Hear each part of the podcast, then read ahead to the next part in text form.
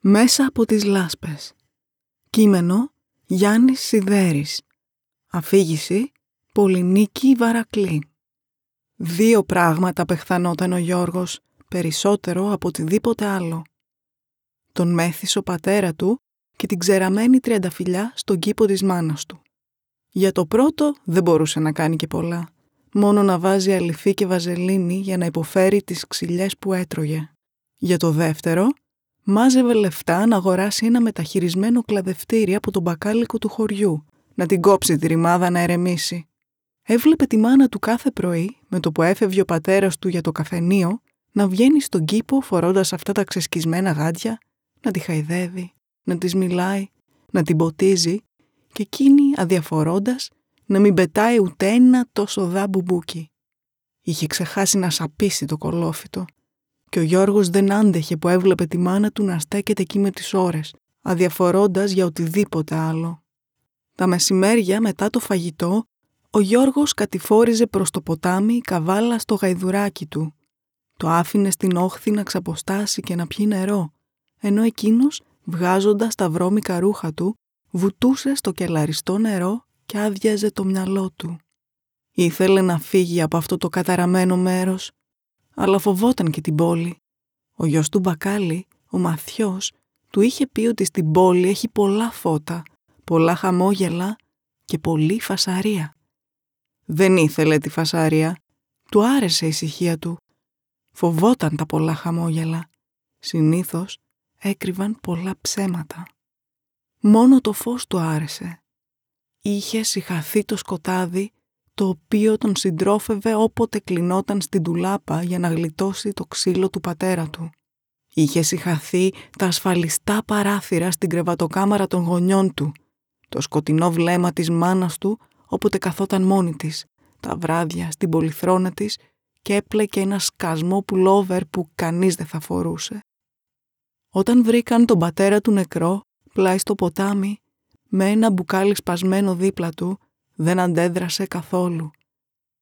Η μάνα του έγνεψε σιωπηλά και πήγε στην τριανταφυλιά της. Ο Γιώργος απλά αποφάσισε να μην κολυμπήσει ξανά στο ποτάμι. Τον είχαν δει τον πατέρα του να τρεκλίζει μετά το καφενείο. Κάπου έχασε το δρόμο του, σκόνταψε σε μια πέτρα, έσκασε με το κεφάλι, τέζα. Ο Γιώργος πούλησε το γαϊδουράκι του στον καφετζή του χωριού, έκανε δυο-τρία μεροκάματα για την εκκλησία και αποφάσισε να φύγει για την πόλη. Ήθελε να πάρει και τη μάνα του μαζί, να την κάνει να ξεκολλήσει από αυτό τον κήπο και να στείλει μία μπουλντόζα να γκρεμίσει το κολόσπιτο και αυτό το φυτό που δεν έλεγε να μαραθεί. Η μάνα του όμως, ανένδοτη, του ευχήθηκε καλή τύχη, του γέμισε ένα μπόγο με καθαρά ρούχα και σεντόνια και πήγε στον κήπο της. Ο Γιώργος στάθηκε στην εξώπορτα του σπιτιού του αναποφάσιστος με το ένα πόδι έξω και το άλλο μέσα. Το μέσα πόδι του θύμιζε τις αγριοφωνάρες του πατέρα του, την αδιάφορη μάνα του, το σκοτάδι της ντουλάπας. Το έξω πόδι υποσχόταν πολλά φώτα, περίεργα χαμόγελα και αδιάκοπη φασαρία. Έριξε τον πόγο στο δεξί του ώμο και πήρε την απόφασή του. Δεκαπέντε χρόνια μετά ένα καλοδιατηρημένο Fiat μπήκε στο χωριό. Πέρασε τη σχεδόν έρημη πλατεία με το κλειστό καφενείο, έκανε μία στάση μπροστά από το άδειο μπακάλικο του Μαθιού και στη συνέχεια πάρκαρε έξω από ένα εγκαταλελειμμένο σπίτι με μία διαλυμένη μάντρα. Οι ιδιοκτήτες του σπιτιού είχαν πεθάνει. Ο ένας λόγω του χαλασμένου του μυαλού, η άλλη λόγω της ματωμένης της καρδιάς. Ο μοναδικός κληρονόμος, απομακρυσμένος από το χωριό εδώ και τόσα χρόνια, βγήκε από το Fiat και ακουμπώντας πάνω στο καπό έριξε ένα βλέμμα στο σπίτι που είχε μεγαλώσει. Δύο πράγματα πεχθανόταν μικρός ο Γιώργος, αλλά μόνο ένα τον απασχολούσε πλέον.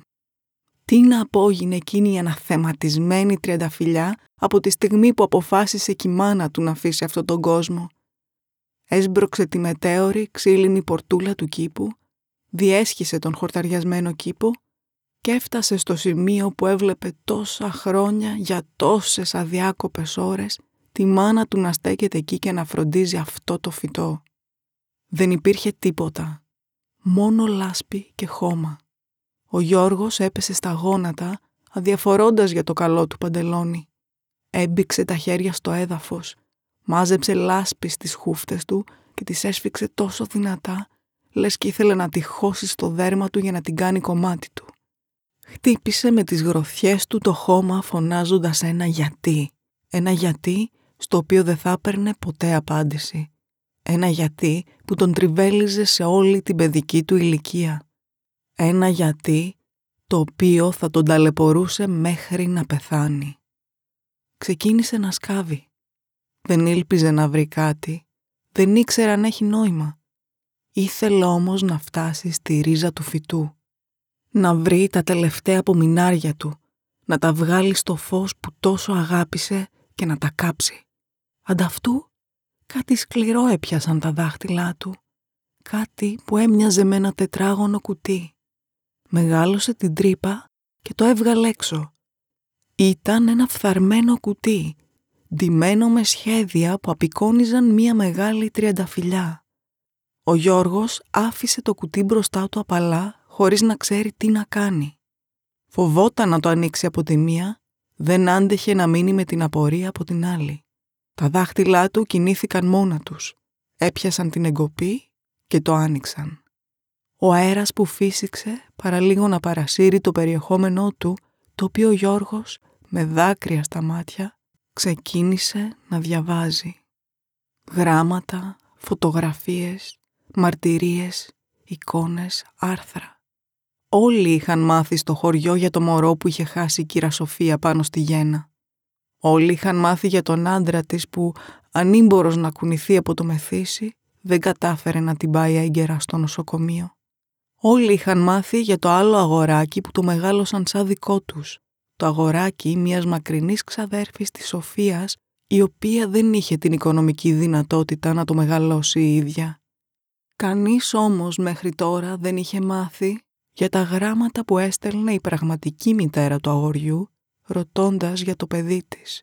Κανείς εκτός από το αγοράκι αυτό δεν είχε μάθει ως τώρα για τις απειλητικές απαντήσεις που έδινε ο θετός πατέρας του παιδιού στη μάνα του να μην τους πλησιάσει.